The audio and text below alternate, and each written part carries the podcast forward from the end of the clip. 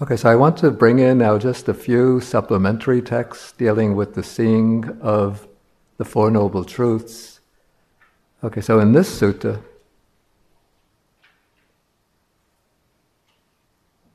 which is in the Samyutta Nikaya,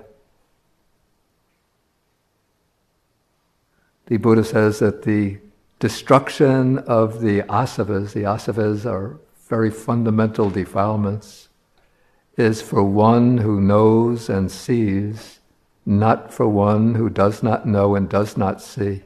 For one who knows and sees what? The destruction of the asavas is for one who knows and sees this is suffering, this is the origin of suffering, this is the cessation of suffering, and this is the way leading to the cessation of suffering. And so when one sees the Four Noble Truths, then one has sets in motion the process that's going to culminate in the destruction of the asavas. The asavas basically include ignorance, craving for sensual pleasures, and craving for continued migration in samsara.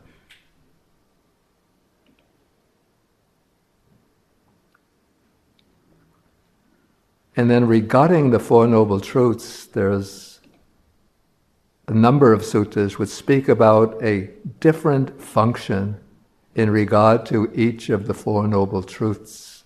So here the sutta says that there is a noble truth that is to be fully understood, a noble truth to be abandoned, a noble truth to be realized, and a noble truth to be developed.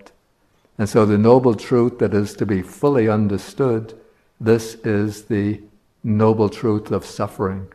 Because when one is gaining insight into the nature of the five aggregates, seeing the five aggregates as impermanent, dukkha and non self, then one is gaining deeper and deeper understanding of the five aggregates. And when the practice reaches its culmination, then one could say the noble truth of dukkha has been fully understood. Then the noble truth of the origin of suffering, this is the cause of dukkha, this is craving, or sometimes craving and ignorance conjoined. And so this noble truth is to be abandoned. So the task of the practice is to abandon, to eradicate craving, ignorance, and the associated defilements. Then the noble truth of the cessation of suffering, that is the third noble truth, nibbana, that is to be realized. And the noble truth of the way, that is the Noble Eightfold Path, the way to the cessation of suffering, that is to be developed, to be cultivated.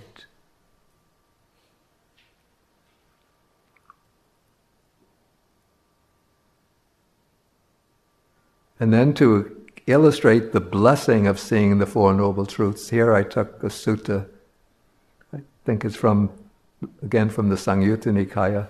Here the Buddha takes up a little bit of, he's walking with the monks, apparently on walking someplace, and he stops and he takes up a little bit of soil in his fingernails and then says, What do you think is, what is more, the little bit of soil that I've taken up in my fingernail or this great earth. And then the monks say, the great earth is, of course, is much more. The little bit of soil you have taken in your fingernail is trifling, just a tiny fraction of the soil on the earth. And so then the Buddha says, so too for a person accomplished in view, one who has gained that direct seeing of the Four Noble Truths, the suffering or dukkha that has been destroyed and eliminated is more, while what remains is trifling, not even a fraction. Because what remains remains just in a maximum of seven more existences. Once one makes that breakthrough to the Four Noble Truths, then one's faring on in samsara is approaching its end. If one is the most sluggish of all, there are just seven more existences. If one makes quicker progress, fewer existences.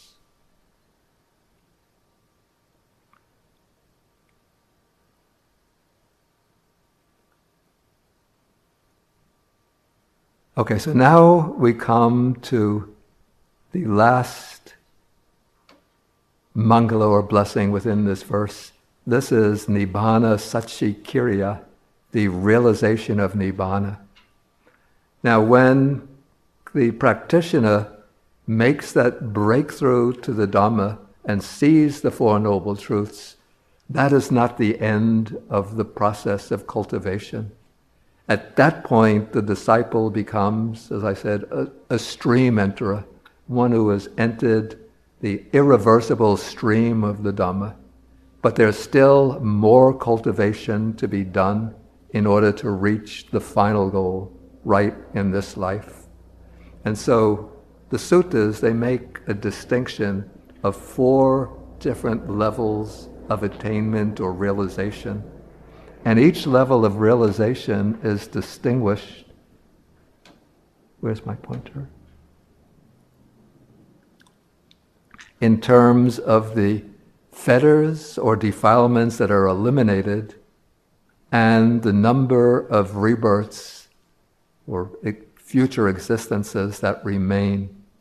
So, with the first breakthrough, stream entry, when one becomes a stream enterer, then one eliminates the three grossest fetters. One is the fetter, the view of some substantial self existing in or in relation to the five aggregates. Because one is now, with that seeing of Nibbana, simultaneously one recognizes the selfless nature of all phenomena.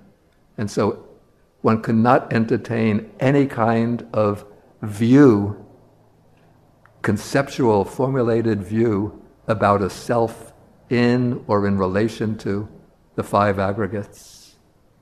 One eliminates doubt about the Buddha and the Dharma because one has seen the Dharma and one recognizes this is what the Buddha became enlightened to.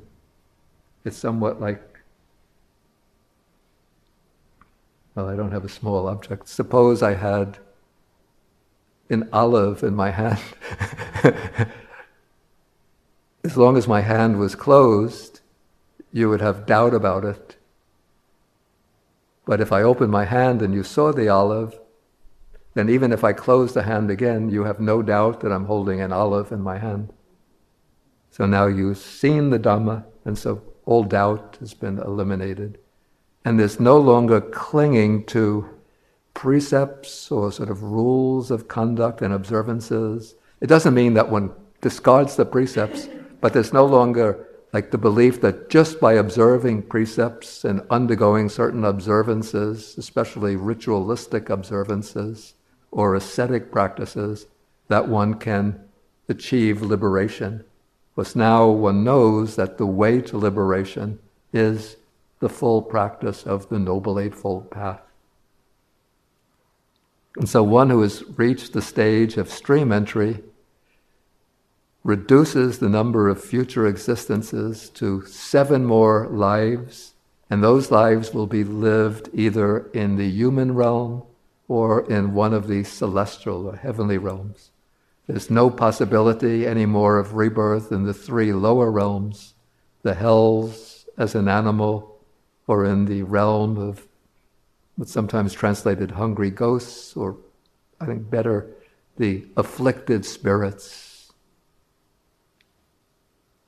Okay, but supposing now we're going to take a disciple who's going to go all the ways to the end so the disciple, who's now a stream enterer, continues with the practice and reaches the next breakthrough, the next seeing of the Four Noble Truths, the next uh, vision of Nibbana or seeing of Nibbana. With this breakthrough, there's no fetters are completely eliminated, but greed, hatred, and delusion are now weakened. And with the weakening of these three root defilements, the disciple becomes a once returner, which means that they'll have one more rebirth into the human realm or into the celestial realm, or it could be one rebirth into the celestial realm and then back to the human realm. So one or two more existences. Okay, at, as the disciple now continues the practice and then the faculties mature, now the disciple makes the third breakthrough and with this reaches the stage of non-returner. So the non-returner eradicates the two next fetters, which are sensual lust and aversion. And so sensual lust and aversion, those are the two fetters that keep us tied to what is called the sensual realm of existence.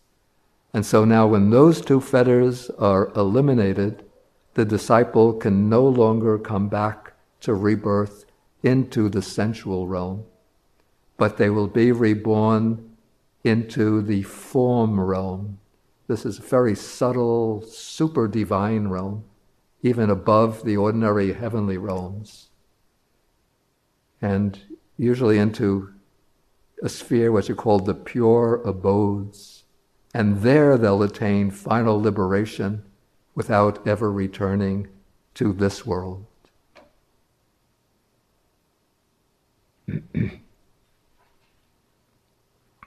okay, then the disciple, even though reaching the stage of non return, but they continue diligently with the practice. And if all of the mental faculties can reach a sufficient degree of maturity, then they'll make the fourth breakthrough. That is the breakthrough to the stage of arahatship. And with that breakthrough, then they eliminate the ten, the, the five subtle, subtle fetters. These are the desire for existence in the form realm.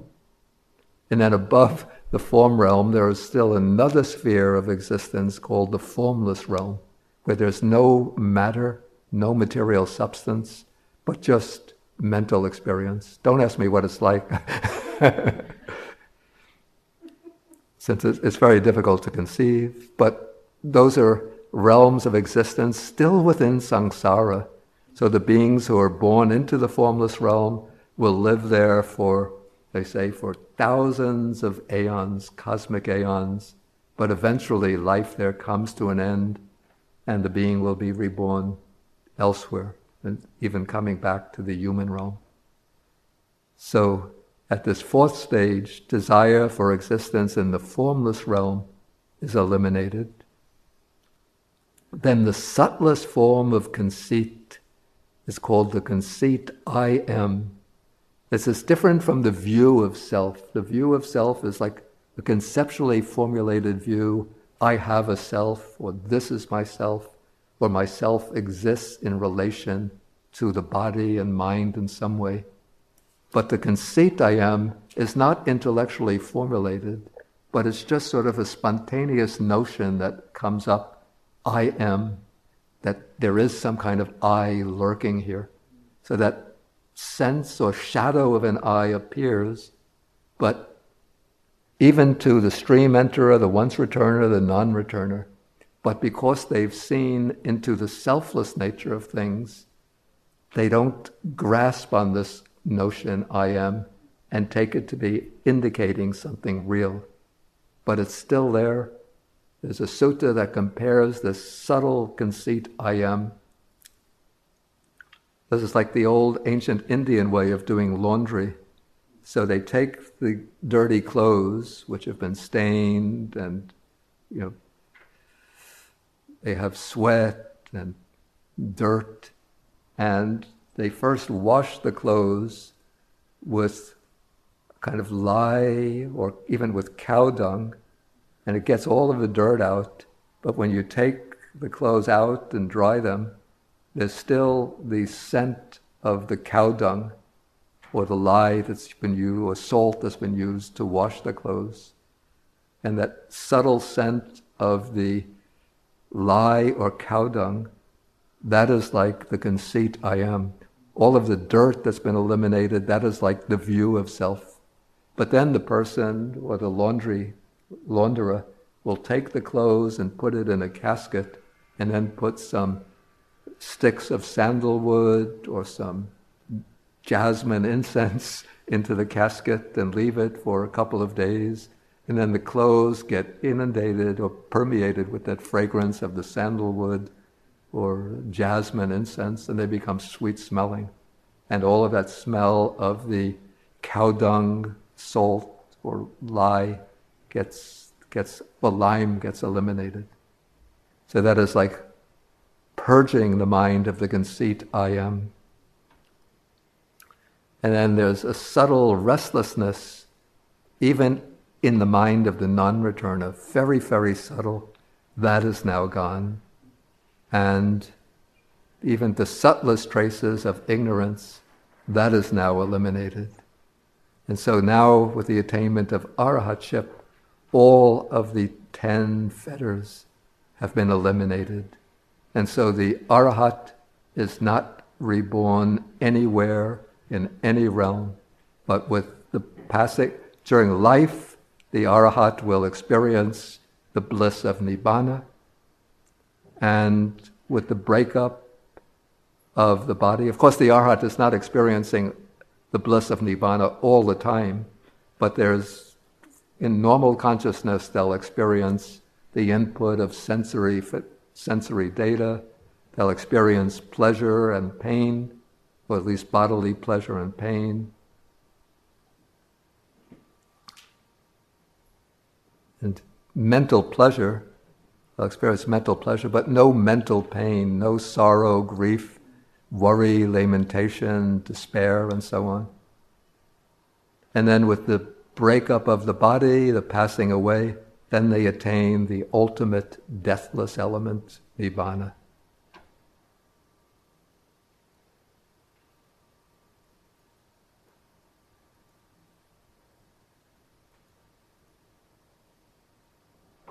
Okay, so then we come now to the last verse. Okay, so this is taking you through these four stages to the stage of arhatship. That becomes the realization of nibbana in this life. And now the last full verse, well, the last verse of blessings, takes us to. I had the category for this. I call this fulfillment or embodying the world transcending Dhamma in the world. Okay, so Putassa loka dhammehi. Chitang yasa nakampati Asokang virajang kemang Etang mangalamuttamang. Okay, so putasa means touched, touched by, contacted by, loka dhammehi. This is literally by worldly phenomena, the phenomena or states of the world. Here it's translated a little freely, the vicissitudes of life. Chitang is mind, yasa for whom nakampati does not shake. So the mind of such a one is not shaken, not disturbed, does not vacillate when touched by worldly states, by the vicissitudes of life. And that mind is described as a sokang, sorrowless, virajang, stainless, or literally dustless, and kemang, secure. This is the highest blessing.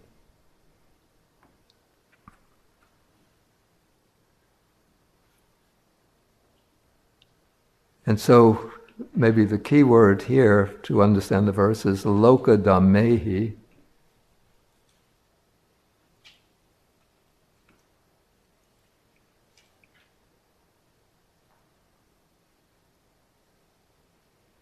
And sometimes these, the loka dhammehi is explained in terms of what are called the, fa- the four pairs of worldly opposites.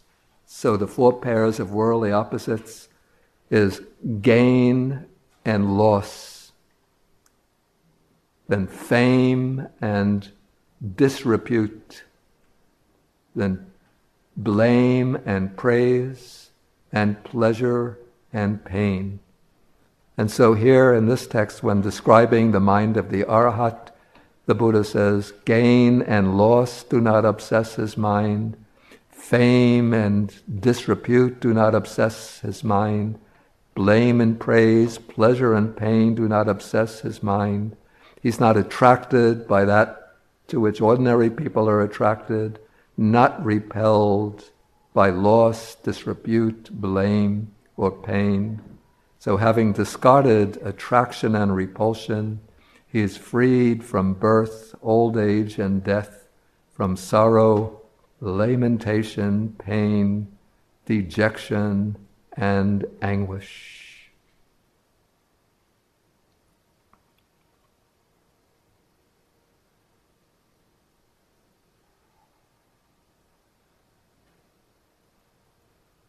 So, this is one way to understand how the mind is not shaken by worldly condition, by worldly states, but rather the mind remains stable, tranquil, in a state of constant equipoise so that it can look upon all of these changing experiences, blame and praise, gain and loss, with equanimity.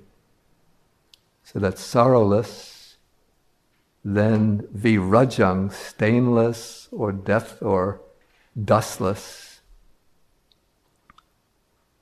And that means that the mind is now free from raja dust is a kind of metaphor for the defilements, the mental defilements, greed, hatred, and delusion. So the mind is dustless because free of all the defilements. And kemang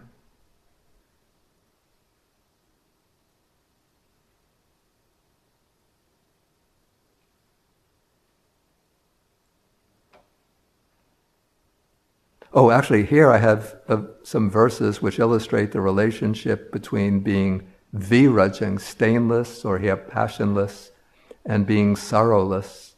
So these verses are from the Dhammapada. So it says, from attachment springs sorrow. So the attachment is a kind of dust or stain. And then from this springs sorrow. From attachment springs fear. For one who is wholly free from attachment, there is no sorrow, whence then fear? Then from lust springs sorrow, from lust springs fear. For one who is free from lust, there is no sorrow, whence then fear? From craving springs sorrow, from craving springs fear. For one who is free from craving, there is no sorrow, whence then fear?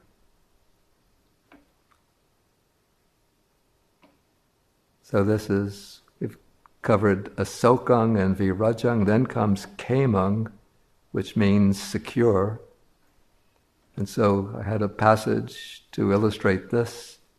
Here, a monk who's achieved arhatship is speaking to the Buddha, and he says, when a monk is perfectly liberated in mind, even if powerful, disturbing forms come into range of the eye, they do not obsess his mind, but his mind is not at all disturbed. Instead, the mind remains steady, imperturbable, and he observes its passing away.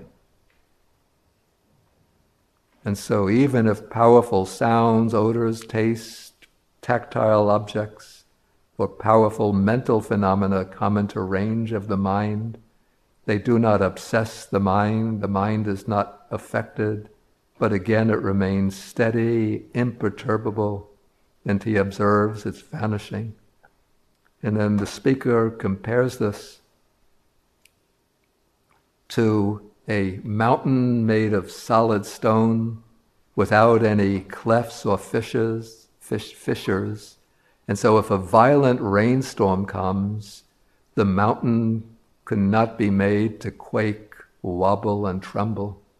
And so too, when the monk is perfectly liberated in mind, even if powerful forms or any other objects come into range, they do not obsess his mind, but his mind remains steady and imperturbable, and he observes its occurrence and its vanishing. Okay, so with this, we see this is sometimes called the constant abiding of the Arhat. This is unshakable equanimity through the six sense faculties eye, ear, nose, tongue, body, and mind. And so all of the verses now culminate in this the living attainment of arahatship. And then we come to the last verse, which is a kind of summing up of the whole sequence of the Mangala Sutta. So we can recite together Etadisani Katvana. Sabatam Muparajita. Sabata Soting. Sabata Soting Gachanti Tang. Te Sang Mangalamuttamam.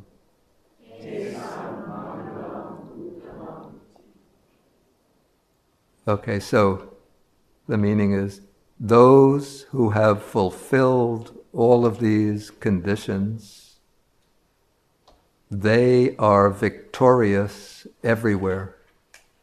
They attain security everywhere. And then now he doesn't say this is the highest blessing, but he says te sang, which means for them there is the highest blessing. And so that concludes the sutta.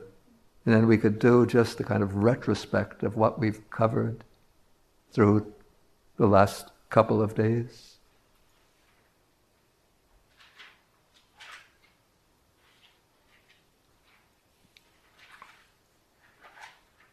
And so a deity comes to the Buddha and says that for a long time, human beings and deities have been pondering this question what is a blessing? What is the highest blessing? Please, Venerable One, tell us what is truly the highest blessing, what is auspicious.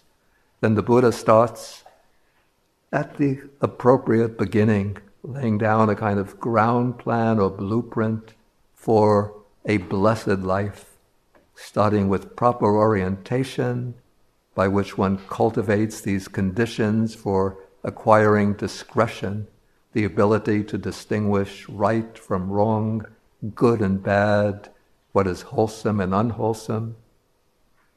Then one proceeds to establish secure foundations, living in a suitable place, having done merits in the past, and with determination, with right resolution, setting oneself in a good direction on the right course. Then to prepare oneself for life in the world, one obtains a basic education, a well rounded education, some training in a craft, a skill, a profession.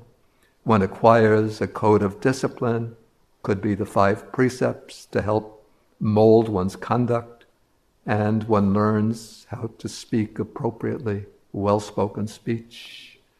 Then, if one decides to embark upon family life,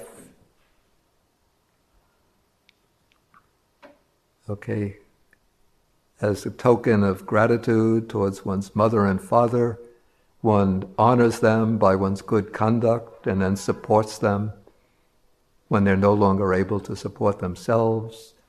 one maintains a wife or husband and children, and one works at a harmless occupation. And then extending one's range of concern beyond one's immediate family, then to become a pillar of society, one practices generosity, one follows the course of righteous conduct, the ten ways of wholesome karma, one assists relatives and friends and people in one's community, and one engages in various other kinds of blameless actions. So, with all of this, one is fulfilling, you say, the family responsibilities and a life of social social ethics. But now one is going to embark on the path to liberation by becoming specifically a disciple of the Buddha and embarking on the graduated path.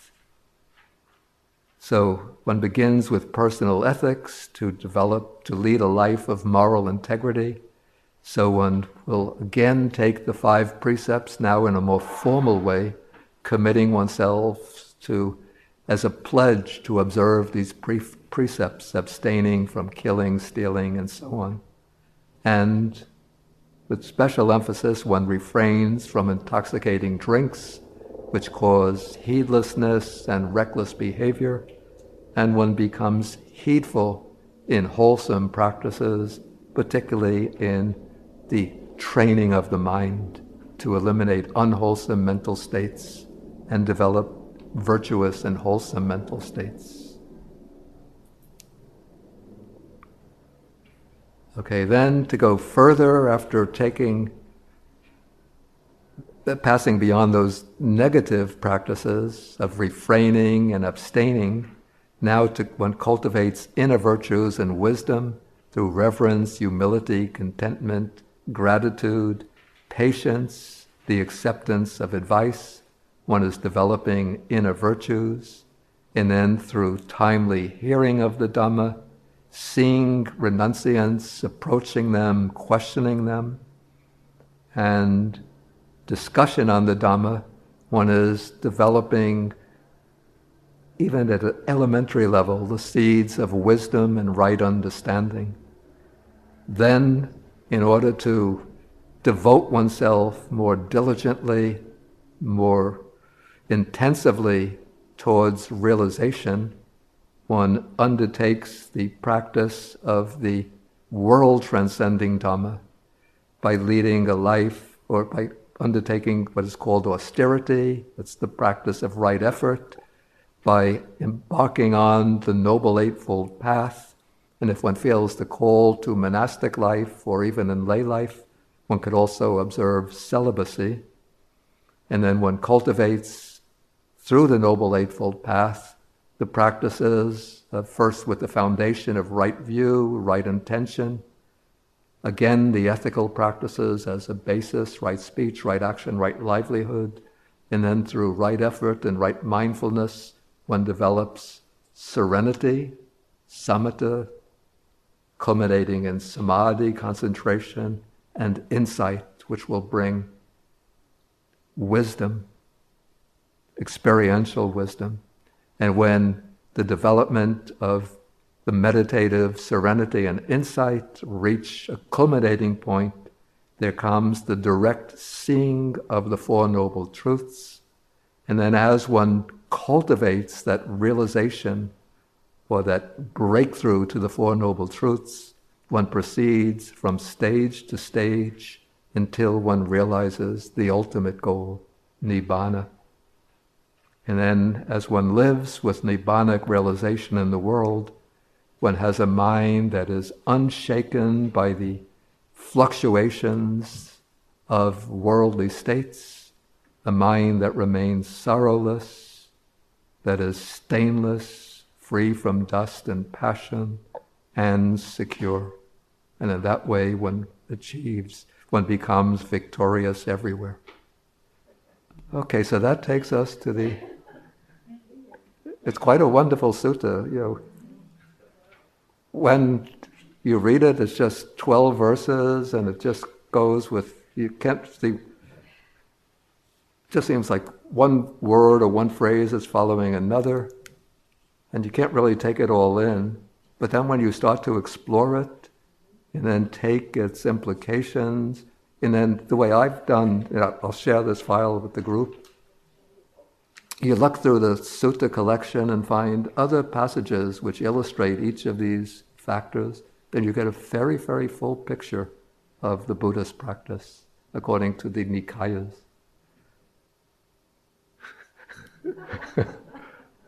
okay, I think we have some time. As I said I would leave like a period for questions, like open floor for questions.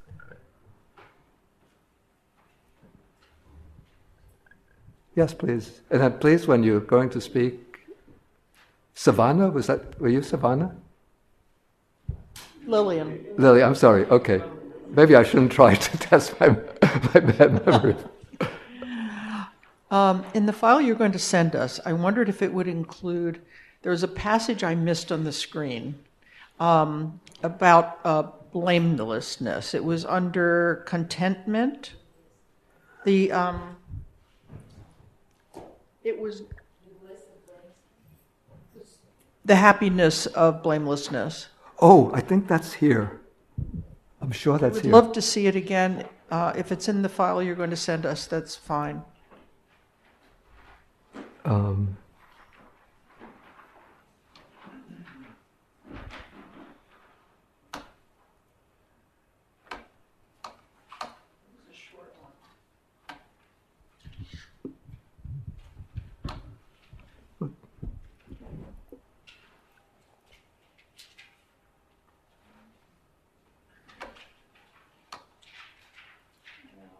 yeah, the bliss of blamelessness, that is here. Yeah, yeah, it's here. It's in that file. It, will be in the file. It's in the file, yeah.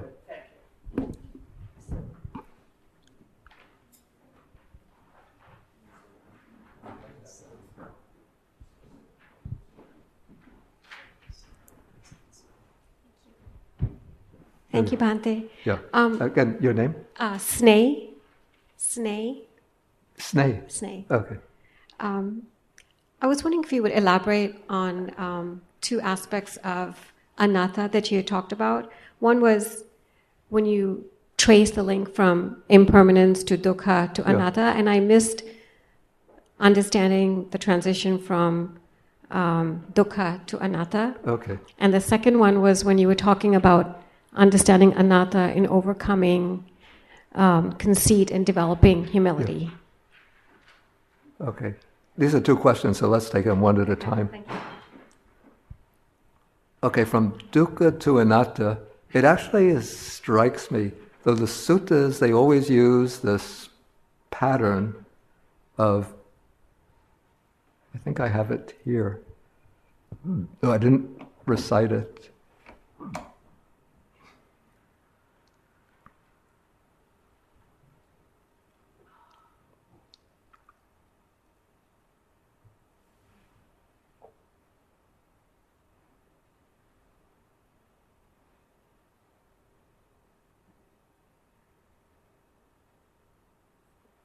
Yeah, this is the sort of stock formulation.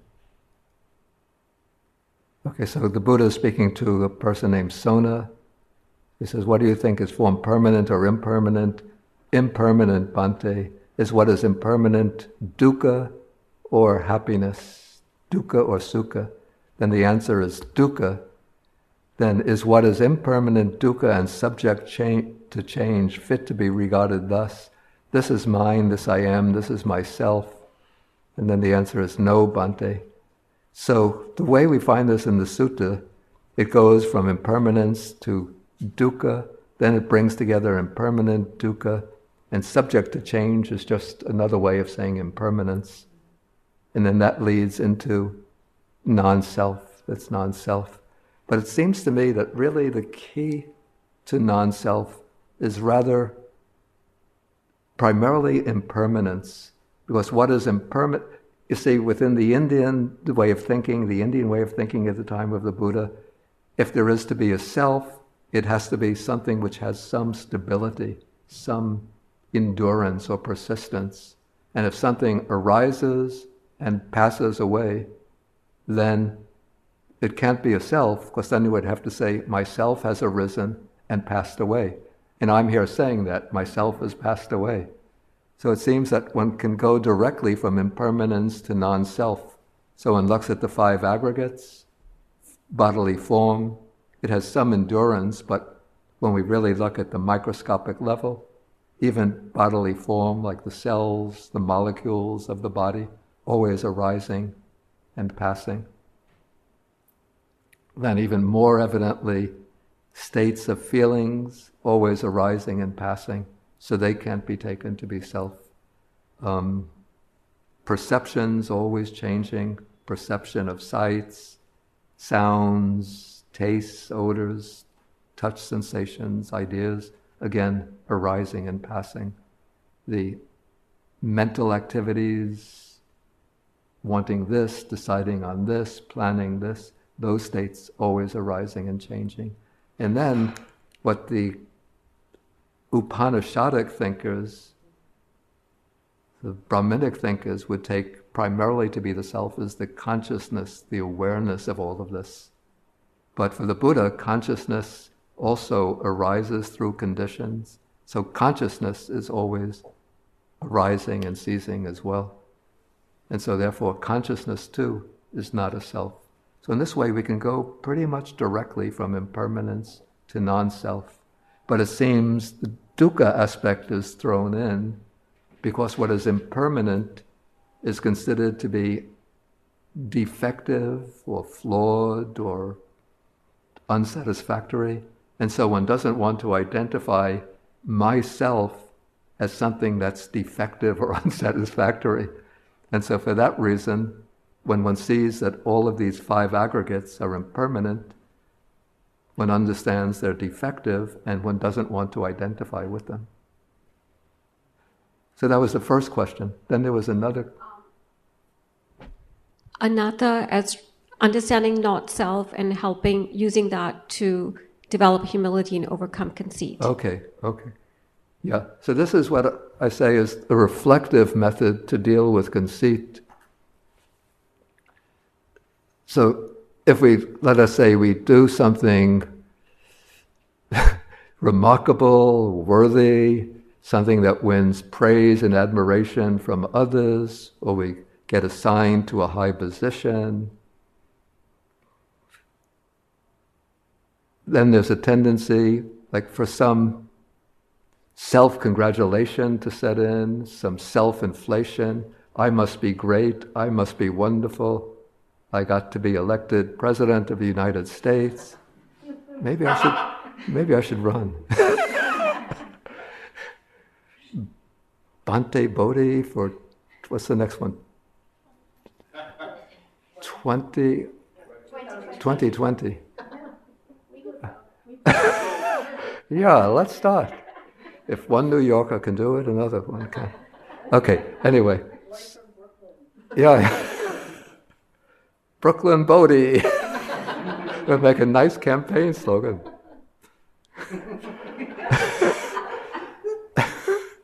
okay, so the self inflation comes in, self congratulations. So to counteract that, from to pre- prevent that turning into conceit, then one just even without this deep insight into non self, but just reflectively, one considers this is not really mine. There's no real I here. This is not myself. It's just the unfolding of conditions. And then this helps to sort of break up that, to block that tendency to conceit and to induce a sense of humility. It's a little bit like a counterpart to the Christians, devout Christians, when they have some kind of su- success or good fortune, they think this is not really my doing, but this comes to me through the grace of God. So I'm not really responsible for this. I'm just a fortunate beneficiary of God's goodwill and love. And so that will induce humility in them. So our counterpart to that is to reflect through the lens of non self.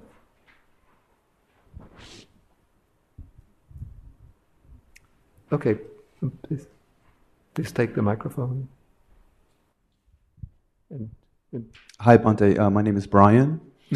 Uh, I have a couple questions. If the first one, in regards to the consciousness you were just mentioning, yesterday you, you were mentioning how um, the consciousness uh, that essentially transmigrates into the next life, yeah, is that the same consciousness as the consciousness that arises at contact, at sense contact, hmm. or is that a different consciousness? okay, this is a pretty complex question. Okay.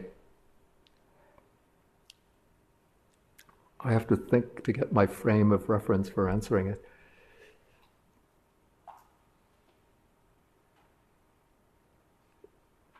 Okay, let's put it this way. Constantly in the course of life, whenever there is a sensory contact takes place, there is a consciousness that corresponds to that sensory input. And so there's a constant succession of sometimes visual consciousness, hearing consciousness, smelling consciousness, tasting consciousness, tactile consciousness, and then inner reflective consciousness, which is taking as its object ideas, images, judgments, plans, thoughts, and so on. So these are the six, ty- the six types of consciousness. And these types of, these states of consciousness are arising and passing away. So none of them is a permanent, lasting entity that can serve as the basis for designation as a true self. But now this stream of consciousness continues through the course of life till one comes to the moment of death. Now, at death, what's going to take place is that as long as there is ignorance, craving, and clinging within the stream of consciousness, well, as long as the, this body is alive, then they are happily housed, accommodated within this body. They have the body as support. But when this body ceases to function, the grasping is still there, the ignorance is still there, and they're housed within that stream of consciousness. But this body can't support that stream of consciousness anymore. And so that ignorance, craving, and grasping is going to propel that stream of consciousness. It's no longer seeing, hearing, smelling, and so on, but they drive that stream of consciousness towards a new physical body in one or another of the realm of, realms of existence that corresponds to the karmic accumulations. And then the stream of consciousness arises based on that new physical body. Thank you. Uh, next question is, is about stream entry. Yeah. So, this, uh, I'd like to, if I could just divide it into two questions. One question is whether or not stream entry occurs as one flash, one momentary experience, Yeah. Or if it could be a, a gradual unfolding. Yeah.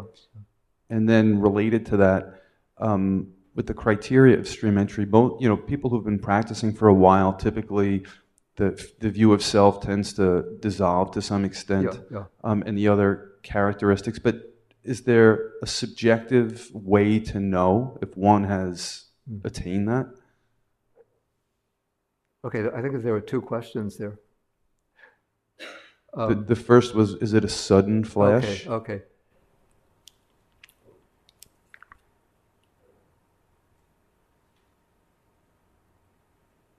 Yeah, I simplified a little in the presentation because to avoid getting into rather com- technical complexity. Sorry. No, that's okay. But there is, say, the attainment of stream entry takes place in two stages. There's one stage is called entering upon the path, or descent. Literally, it's entering upon the fixed course of rightness. And this is a, a certain point that said that a certain change takes place, a transformation takes place, whereby one enters upon the fixed course of rightness. And this seems to be an extended period of time where one is on the path. And then what the text says is that such a person cannot pass away without having realized the fruit of stream entry. So it seems that one is on the path and is continuing to cultivate the path factors. And then at a certain point, when those path factors are mature, then there comes the breakthrough experience whereby one becomes a stream enterer. So it seems that the actual attainment of stream entry is a sudden experience, like the sudden enlightenment. But there comes an entry upon the path, and then one has to cultivate over some time until the fruit is realized. And this is the sutta presentation. I mean, if you're familiar with the Visuddhi Visuddhimagga or commentarial system, there's a certain tension between them that I've pointed out in some of the, in, the introductions to some of my translations. In the commentarial Visuddhimagga system, the path is regarded as a single mind moment, which is followed immediately by the fruition moment. So, in that perspective, everything is just one flash, so to speak. Path moment, then split second later, fruition moment. But from the sutta perspective, it seems that the path is extended. A specific time is not given. All that's said is that once the person enters the path, they can't pass away without realizing the fruit. And then, how does a person know whether a stream enterer or not? The thing is that people can have uh, what's called they can overestimate themselves because people when they practice intensive meditation they sometimes have traumatic experiences and think ah that must mean i'm a stream enterer and particularly the problem with stream entry is that the things that are the fetters that are eliminated are all cognitive factors so you could say since you know you've learned the dhamma so you know the buddha's teaching on non-self so you say I don't accept any view of self, so I've gotten rid of Sakkaya Ditthi.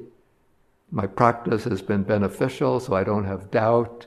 And as to these rituals and blind observances, I was never interested in them anyway. so I must be a stream enterer.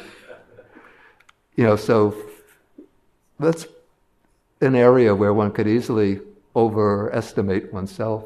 So for that, it was probably good to speak to a really accomplished master who could question one and you know find out you know exactly where you are, what you've gone through, what you've experienced. I think when it gets to um, non-returners, the test is a little bit easier because if you see that the person gets angry on occasion, like I remember there was when I was in Sri Lanka, there was one a Western monk who was there who would make indirect hints that he would say, When I practiced under such and such, I reached the third fruit. And then some of us would say, like, well, from your behavior, we have some reasons to doubt that. You say, who are you to question me? Yeah, we'd think it, yeah. Thank you. Somebody, I thought somebody here had. Oh, please. Uh, I'd like to follow up on Brian's question. Yeah. His original. And your name again? My name is Mame. May. Okay. Mame. Maina. Mame. M A M E. Um, he asked about and I'm afraid I'll, I will not say it right, you can correct me, but the transmission of consciousness yeah. at the moment of death. Yeah. And you said that it is driven by the continued clinging to yeah, um, greed, delusion, and um, mm. hatred. And so, but isn't this just the accumulation of karma from the life that's ending? Isn't it? Is, is there actual. See, I'm trying to understand the difference between consciousness and the accumulation of, hmm. of karma, or is there no d- difference?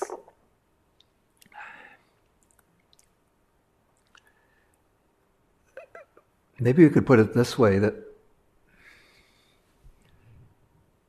using sort of metaphor or imagery to help get a, a grip on this, you could think of consciousness maybe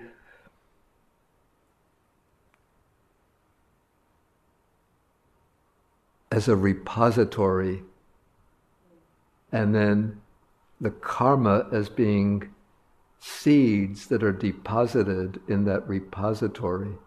And so the consciousness is preserving the karmic potentials, the seeds of karma, and transmitting them. But consciousness is not the same thing as karma. Karma is volitional action, volitional action, and then the kind of potentials or seeds that are deposited in the stream of mind, the stream of consciousness, those potentials which can ripen when they meet conditions and then bring results that correspond to the ethical nature of the karma. But the consciousness is what holds the karmic seeds together. And in its normal functioning, consciousness is what in our normal experience, what is responsible for seeing, hearing, smelling, tasting, knowing tactile sensations, being aware of ideas and thoughts. But consciousness also has this other function of holding together the different mental tendencies, dispositions, and the karmic potentials. And so at death, all of those other functions of consciousness come to an end but consciousness evolves on or moves on, preserving the mental tendencies and dispositions and the karmic potentials and brings them into the next life. Okay, please.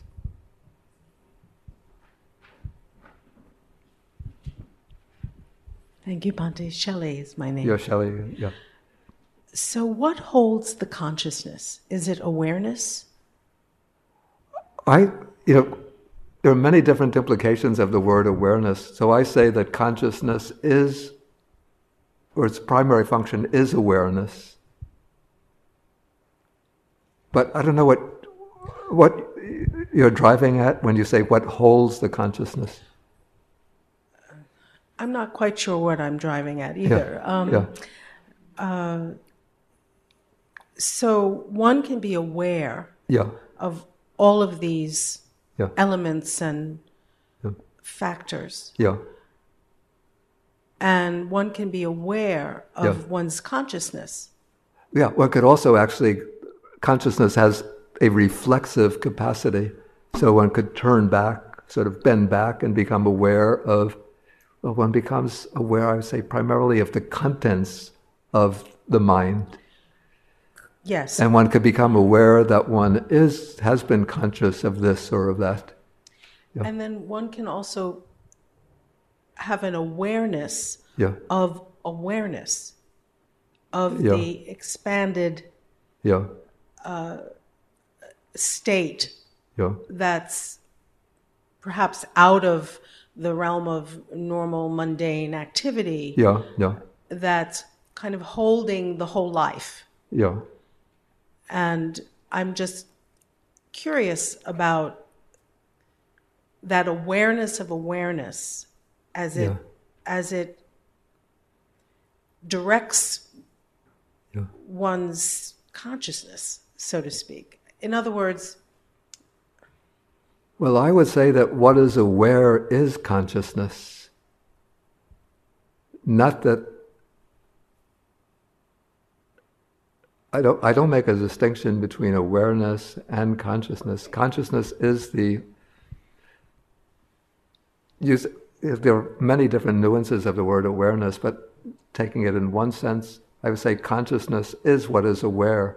Like, I'm aware of people in front of me. That is through my first my eye consciousness, visual consciousness takes in the forms, and then the mind consciousness, at a very quick, in a very quick way, interprets the forms as being people in front of me. So this is awareness as a function of visual and mental consciousness. And then one can sort of bend back consciousness, though there's a debate whether, even within Buddhist circles, whether consciousness can be aware of itself simultaneously. Like one school of thought held that consciousness has, I think it's svavedana, self awareness, so that one is at this at the very moment when I'm aware of a visible form, I'm aware of my awareness of that visible form. So that's one position. Then the opposing schools said, no, there's not simultaneous self awareness, but what's happening is that there's a very rapid oscillation between the direct moment of direct visual awareness and then an immediately subsequent awareness of that visual awareness. But this gets into these dizzying scholastic arguments that go on. And if the Buddha were alive, he would say, What are you arguing about? what I teach is dukkha and the cessation of dukkha. How, what has happened to my teaching?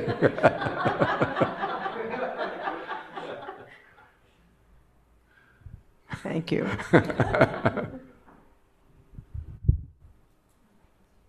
okay, way in the back. No.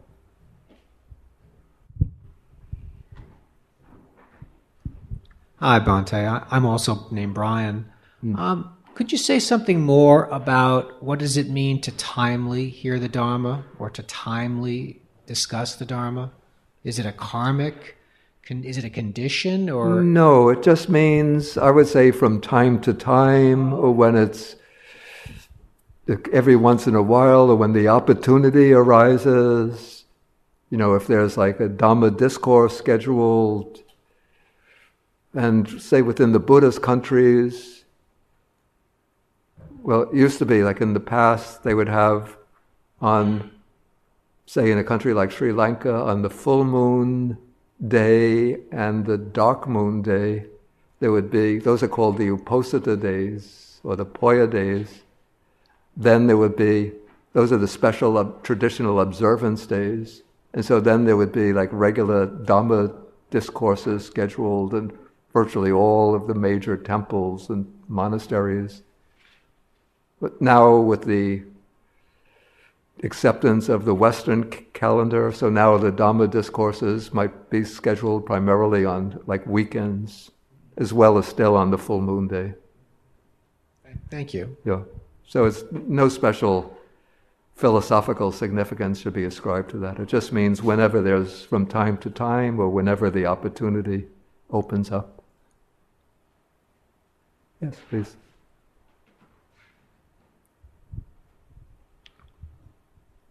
Thank you so much for this weekend. It's been mm. awesome. Um, just you know, there's so many practices in, in Buddhism, yeah. right? There's loving kindness, there's yeah, mindfulness, yeah, concentration, etc., etc. Did the Buddha give any kind of rules of thumb about which practice is suitable at which time? Sort of mm. like, so you have so much to choose from. Yeah, yeah. Um,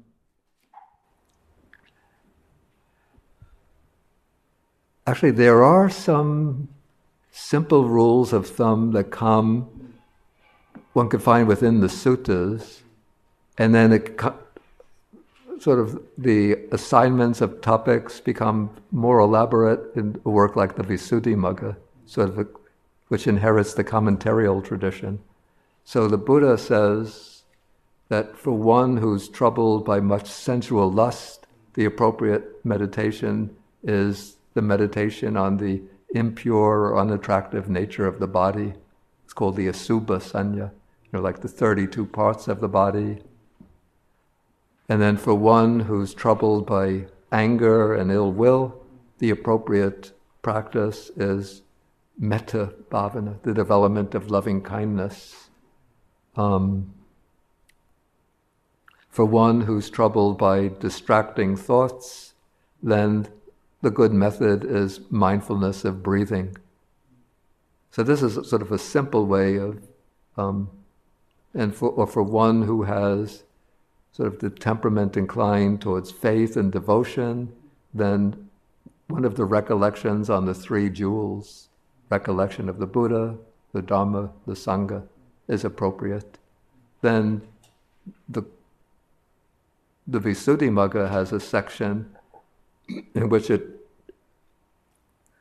analyzes people's temperaments into six kinds the lustful temperament, the angry or hostile temperament, the deluded temperament,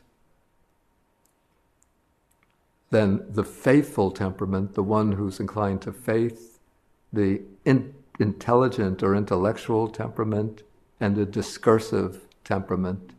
And then it takes the traditional 40 meditation subjects and divides them up according to what is suitable for which of these temperaments.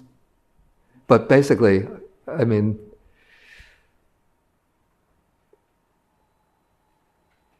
I'd say that one doesn't have to take that too rigid in too rigid a sense, and or start flipping around from one meditation subject to another. But what I think is sort of good to use as an anchor point or foundation would be a meditation subject which that helps to develop a fundamental mindfulness, such as mindfulness of breathing, either around here or the sort of Burmese variant on this, observing the rise and fall of the abdomen. And then one could sort of to balance out the practice, one could add like short periods of loving kindness meditation or some other, or even actually what I found useful is to add a short period of the recollection of death, the meditation on death, since it helps to as a counteract, a countermeasure to the tendency towards negligence or heedlessness. So if one, even just five minutes at the beginning of the day, one reflects that death is absolutely certain, the arrival of death, the time of its arrival, absolutely unpredictable. I don't know when I leave this place we can be walking to the train station and a car comes zooming down and gone. I don't know. So when one reflects in this way, then it helps one to keep one's mind fixed on the path. Okay, Ian.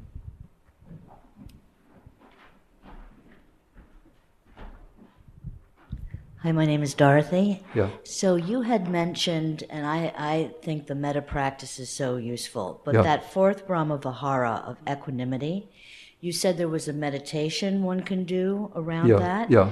Do you have any of the words, or will that? Can you maybe send it to us, or? I have to say, I confess that I've never really succeeded very much with that one. it's a hard one. It's said that, and maybe this is a little too rigid, but it's said that in order to do the fourth Brahma Vihara, one should gain skill in the first three, in the loving kindness, compassion, and altruistic joy. And then to transform from those to equanimity, then one brings into mind beings and one starts off with a person. You know, with loving kindness, one starts off with the respected person and the dear person, the neutral person, the hostile person. With compassion, one takes the person who is suffering. With altruistic joy, somebody one knows who has undergone some good, that one knows and one has a good feeling for that one, the person that one likes, who is undergoing some success, and one rejoices in that. And then from those people, one expands outward to develop equanimity. Like one method that I've heard recommended is to take a completely neutral person and then consider how one doesn't really have particular liking or disliking for that person, Then one takes the people that one likes and brings them into focus and considers these people could have been just like strangers passing me on the street or fellow passengers on the subway train that have no liking or disliking for. So, because of conditions, I'm now close to them. But if conditions were a little different, they could be complete strangers. And so one develops, sort of one lets the liking subside towards that person and looks at them with equanimity. Then, after one gets some strength with that, then cautiously one could bring the person one dislikes into range of one's awareness. And then one reflects that because of conditions, I have some tense relationship with this person. But if conditions were a little different, that person could be completely, you know, a complete stranger to me. And then one tries to develop equanimity towards that person. Thank you. Okay, so we go in the back here and then over. Thank you, Bhante. Um, I am Caroline. Um, Caroline. Caroline. Yeah. Okay. Um, my question is um, so, from a different instructor, like I guess it, co- it comes down to how do you define mindfulness? Oh, there's so many different. Yeah. So I recently I heard one instructor who had defined it as paying attention with equanimity.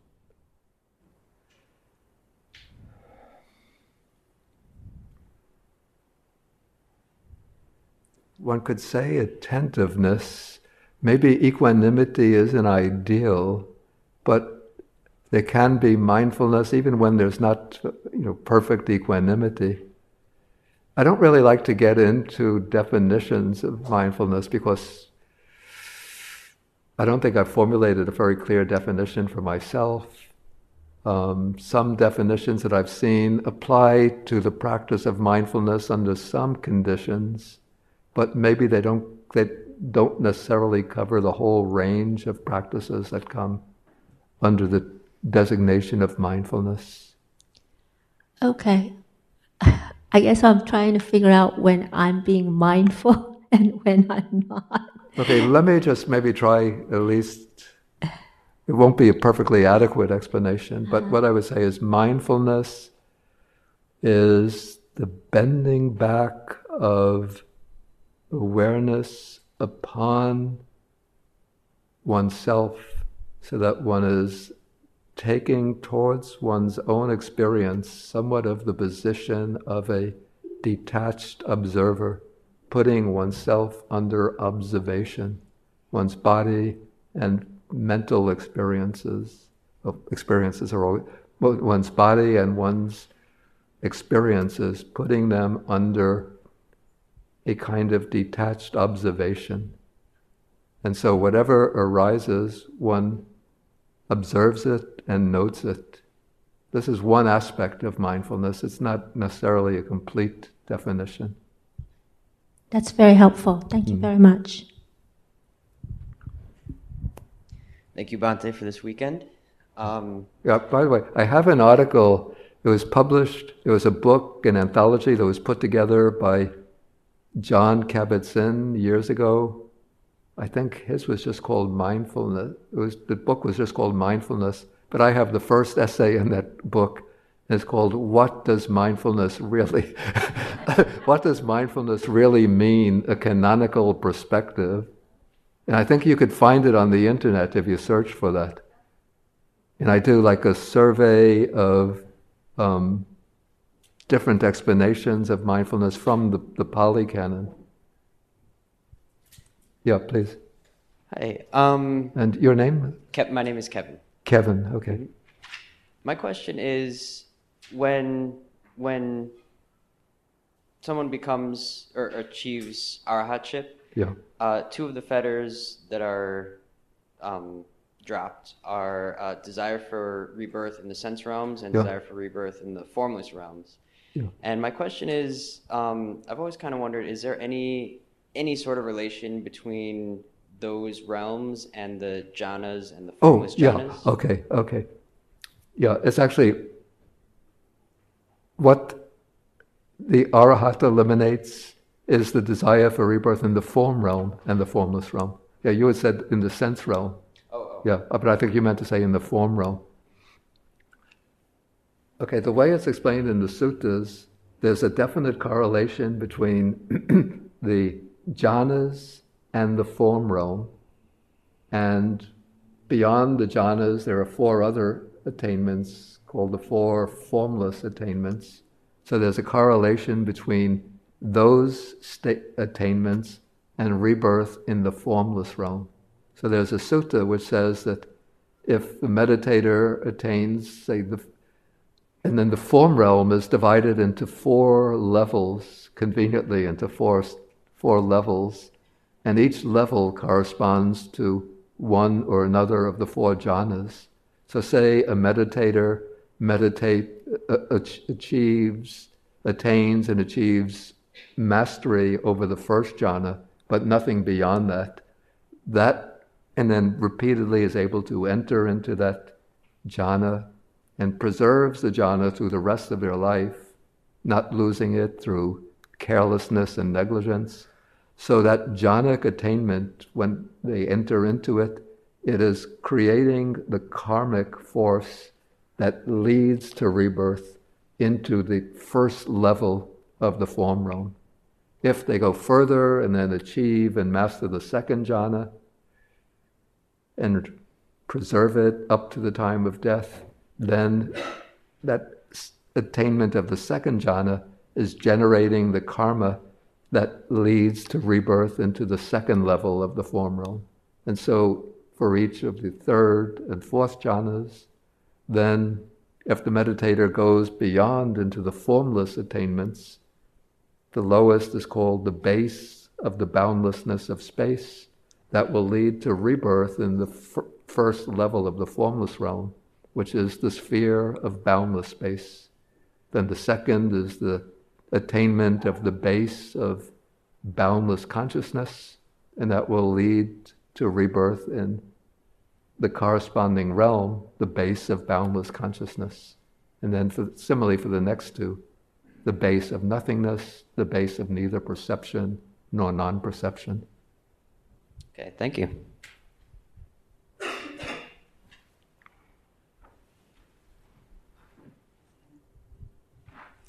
Hi, Bon. Yeah. Hi, Bhante. Um, thank you. Um, so one of the things that I wonder about, maybe it's as related to sort of to Kevin's question, um, I know that concentration is really an important part Yeah, of yeah. meditation, and I know when we go on retreats, you know, it's always, you know, in the woods and it's very quiet. Yeah. And in a lot of the Buddhist suttas, he talks about going Yeah. into the forest and Yeah. sitting under trees. And I'm just wondering, is it possible for us as New Yorkers to develop a strong practice? And are we limited by our environment here in New York City? Or is that just an excuse? What I would say is that for some, probably for samatha practice, a remote and quiet and secluded place is most desirable because it's said that sound or noise is a the expression used is a thorn for the first even for the first jhana. So sound like disturbing sounds can be considered like an obstacle.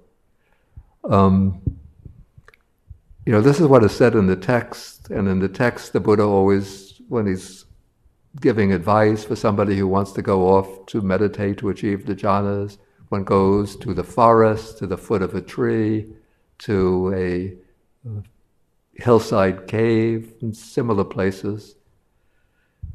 But I've also heard of meditators living in mo- town and city monasteries who are jhana attainers or have very high, highly developed practice.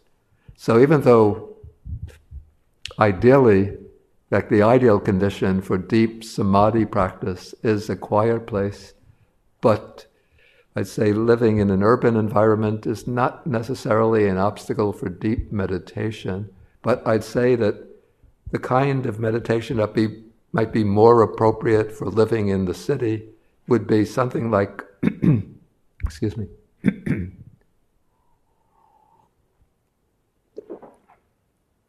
the system of mindfulness meditation that has emerged from Burma, like, you know, from the Burmese, like Mahasi tradition, in which one is aiming at the development of strong mindfulness in order to be aware of whatever is occurring from moment to moment.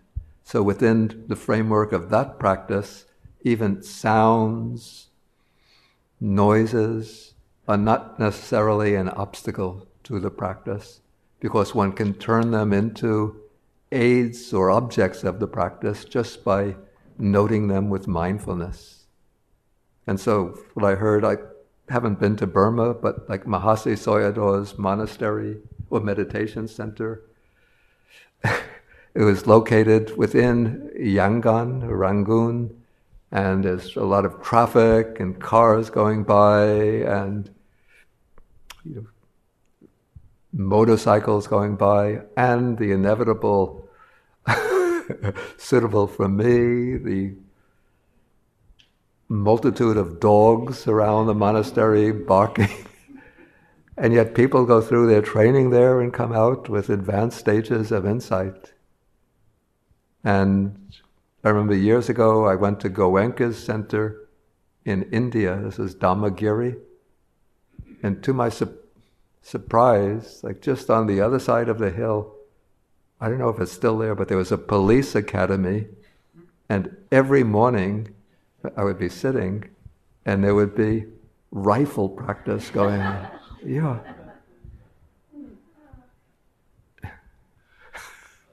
So you hear the rifle firing, and yet people are meditating without being disturbed by it. Well, some, I was disturbed by it. Maybe some are undisturbed. Thank you. Yeah. Yeah, please. Thank you, Bhante. I was wondering, at the end of this sutra where we talk about fulfillment, is that speak about the the last uh, verse on fulfillment? Yeah. Does that take you to be a Buddha? Because you know, in the in the, Does take first take you to become a Buddha, to a Buddha, a Buddha. to Buddha. I see. I see. Because in the first evening, I think you had said there are three levels Okay. of, okay. of Yeah. Yeah. Yeah. Yeah. That is describing the mind of the arahat, and now the Buddha is also an arahat, and so in a sense, like that is an aspect of the Buddha's attainment, though this is an aspect that will be common to the disciple arahats and to the Buddha. But the Buddha has also many, well, even the arahats have also many other qualities and um, abilities which are not included within that verse.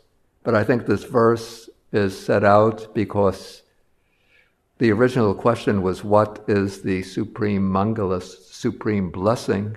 And now the Buddha, by bringing the poem to its culmination in that verse, is showing that the supreme blessing is the mind that's completely virajang, free from all dust of the defilements, and therefore is sorrowless and secure. So this will be like the common or shared attainment of both the Buddha and the Arhat disciples.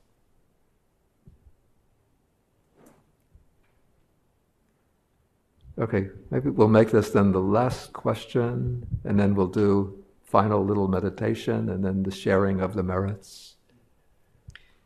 So, it, uh, from what I understood of what you said about the transition to nibbana, is that you know one with strong mindfulness kind of sees the three characteristics of Yeah. impermanence, Yeah, yeah. not self, and dukkha. Yeah, it's especially insight. Mindfulness is the base, but it's the insight that's needed to see the three characteristics. Yeah, so you see, so you penetrate that and you see it, and then you know with mindfulness you can direct the mind to observe different things. You could direct the mind to towards seeing impermanence and Yeah. right.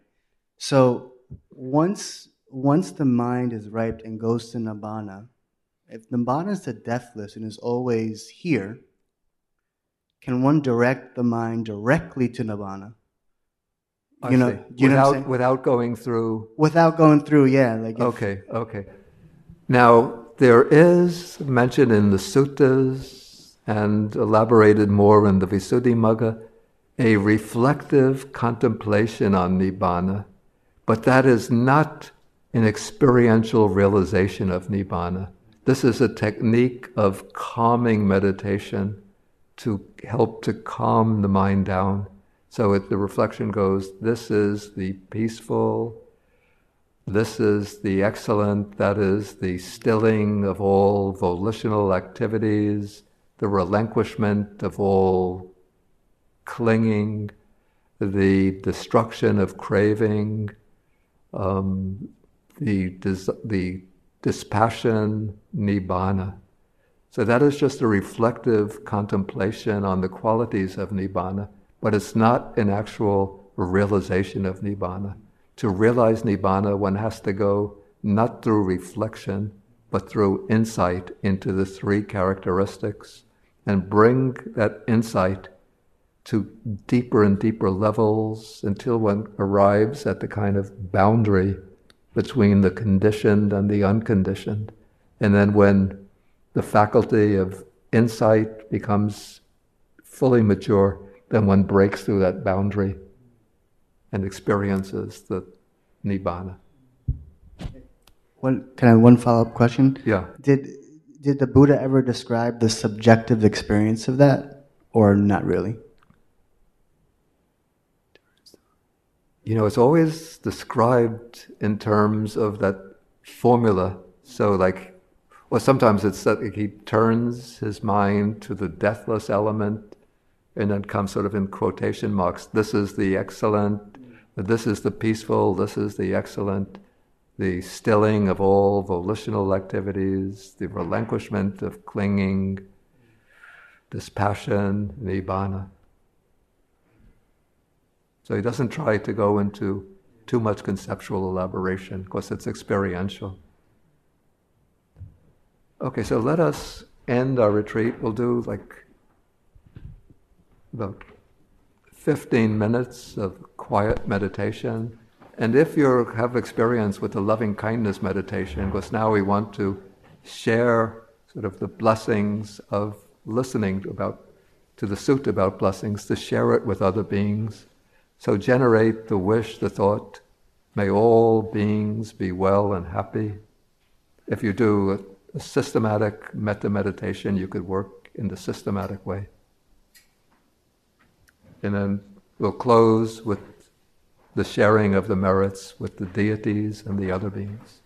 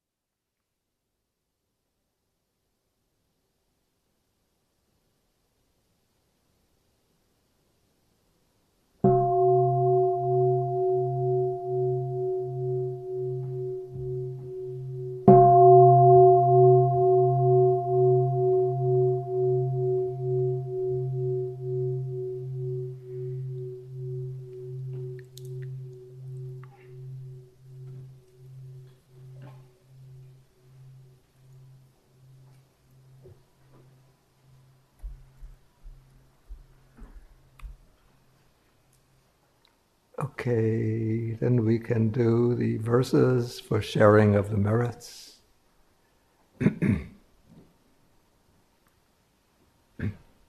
so now we're going to share the merits from the entire three day retreat with the devas, the deities of the sky and of the earth, the nagas, the dragon spirits that regulate the weather and asking them to rejoice in the merits, to protect the sasana, the Buddha's teaching, to protect the desana, the exposition of the teaching, to protect ourselves and the world. Akasata cha bhumata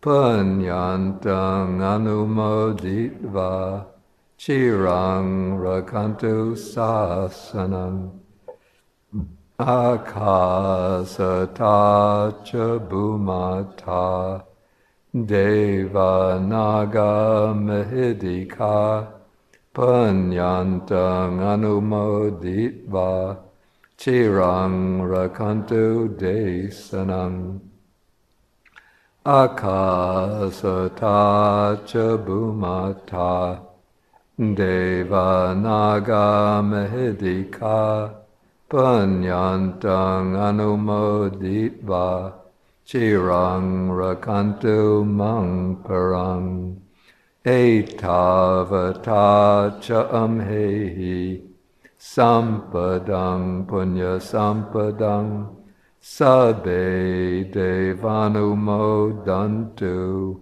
sabba sampati siddhya etavata cha amhehi Sampadang punya sampadang Sabe bhutanu modantu Sabba sampati siddhya Etavata cha amhehi Sampadang punya sampadang Sabe satanu modantu Sabba sampati siddhya.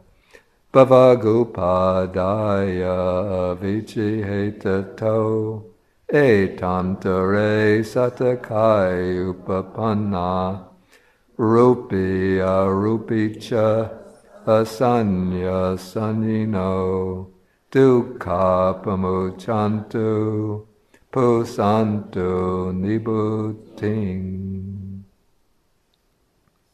And then we go sadhu, sadhu, sadhu. Okay, before we disband, maybe I can make two short announcements. One is that maybe some of you know that I have an organization called Buddhist Global Relief, which has the special mission of trying to combat chronic hunger and malnutrition around the world through sponsoring projects in many different countries to help very poor communities, disadvantaged communities emerge from chronic poverty, hunger, and malnutrition. To learn more about this, I brought some brochures. I saw that there was already, the older brochure was on the table here. So I just invite you on the way out to pick up a brochure and then to learn about our organization. And if you find it congenial, you can help to support. Because we depend entirely, we don't have wealthy philanthropists supporting, you know, big foundations and institutions supporting us, but we depend primarily upon individual donors. The other thing, and I'm a little apologetic about this, on the way out, I saw that there was from my monastery on Friday, I picked up a batch of these. This is a DVD of talks that I gave at Bodhi Monastery, a place where I lived in the early 2000s. This was a series of talks on the middle length discourses of the Buddha, the Majjhima Nikaya.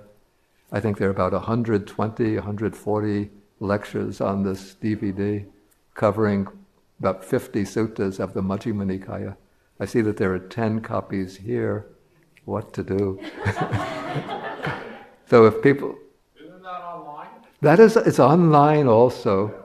So, I mean, it's. Academic. Excuse me? It's kind of academic. Whether one would get disc or not. Excuse me? If Whether one would take a disc or not, there's not enough to go around. I'm if there aren't enough discs to go around, you can get it online. Yeah, yeah. I mean, some people like to have the DVD. I, I, I have a whole collection of DVDs. Yeah, yeah. So maybe I should put them on the table and then people can take them. Excuse me? People can run to the table. Or maybe to avoid that. there should be a way that I could send to those who want the DVD. You know, and you, if you don't get one, if you write your name and address on a sheet of paper, I could send them to you. Um, but if you're not so particular whether you have the DVD or not, you can get it online. It's on the website of Bodhi Monastery. It's like my name, though I don't have any connection with the monastery. It's just coincidence. Bodhi means enlightenment, the Buddha's enlightenment. So I got that name when I was ordained, and the founders of that monastery gave it that name. They didn't name it after me. So it's the website of Bodhi Monastery. It's in New Jersey. There might be many Bodhi monasteries because it's a common name, but the one in Lafayette, New Jersey. And then you have to look, go through the menu for audio, and you find them all there.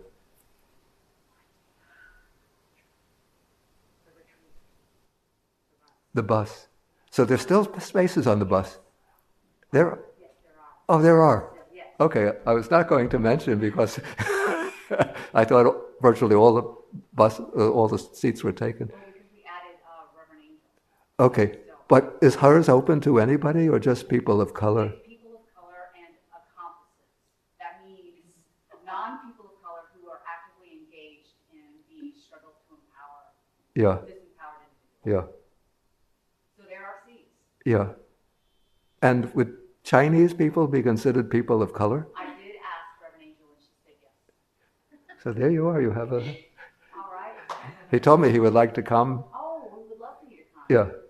And then I, I thought that all of the seats on the other three buses were taken or almost taken. I mean, we can move it around, but also Reverend Angel's like, she's not saying it's just POC. Yeah. Right. But you count as POC, so you're good. Yeah. it's confusing, I know. Yeah, okay. So, probably everybody knows that there's going to be a big, what they call a people's climate mobilization in Washington, D.C. on April 29th in order to show, you know, what's been taking place with the Donald Trump administration, proposing already cutting funding for the Environmental Protection Agency, issuing these executive orders to revive the coal, natural gas, and oil industries, um, trying to black out, to blank out information about climate change, to knock out President Obama's clean power, uh, clean power plan, and reverse other regulations imposed by the Environmental Protection Agency. So, to show the administration that we are aware what's taking place with the climate, we are deeply concerned and moved to act. So, there's to be a national gathering and march in Washington, D.C. on April 29th. And the different faith communities in New York are organizing buses to go down. And so we have, we started out with the idea of having one Buddhist bus, which Regina has been very diligent in organizing this. And then we thought maybe we should expand, and maybe we could get three buses. So we got three buses, it seemed to be almost filled. Then I had written earlier to Angel Kyodo Williams, maybe a few days earlier. Then I didn't get a reply at once, so I told Regina, okay, we're, it seems that she's engaged elsewhere. So we stick with the three buses.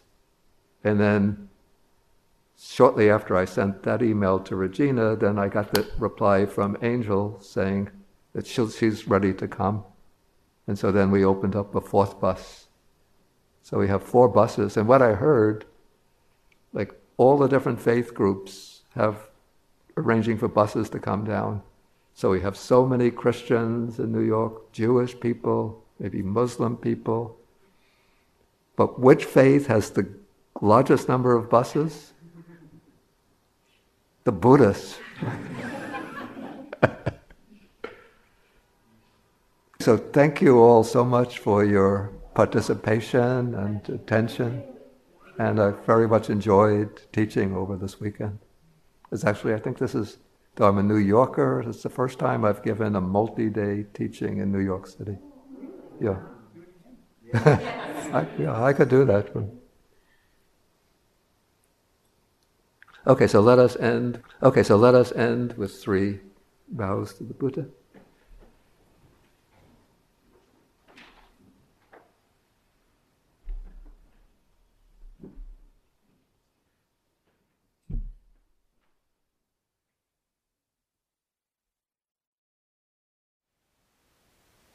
Thank you for listening. To learn how you can support the teachers and Dharma Seed, please visit dharmaseed.org slash donate.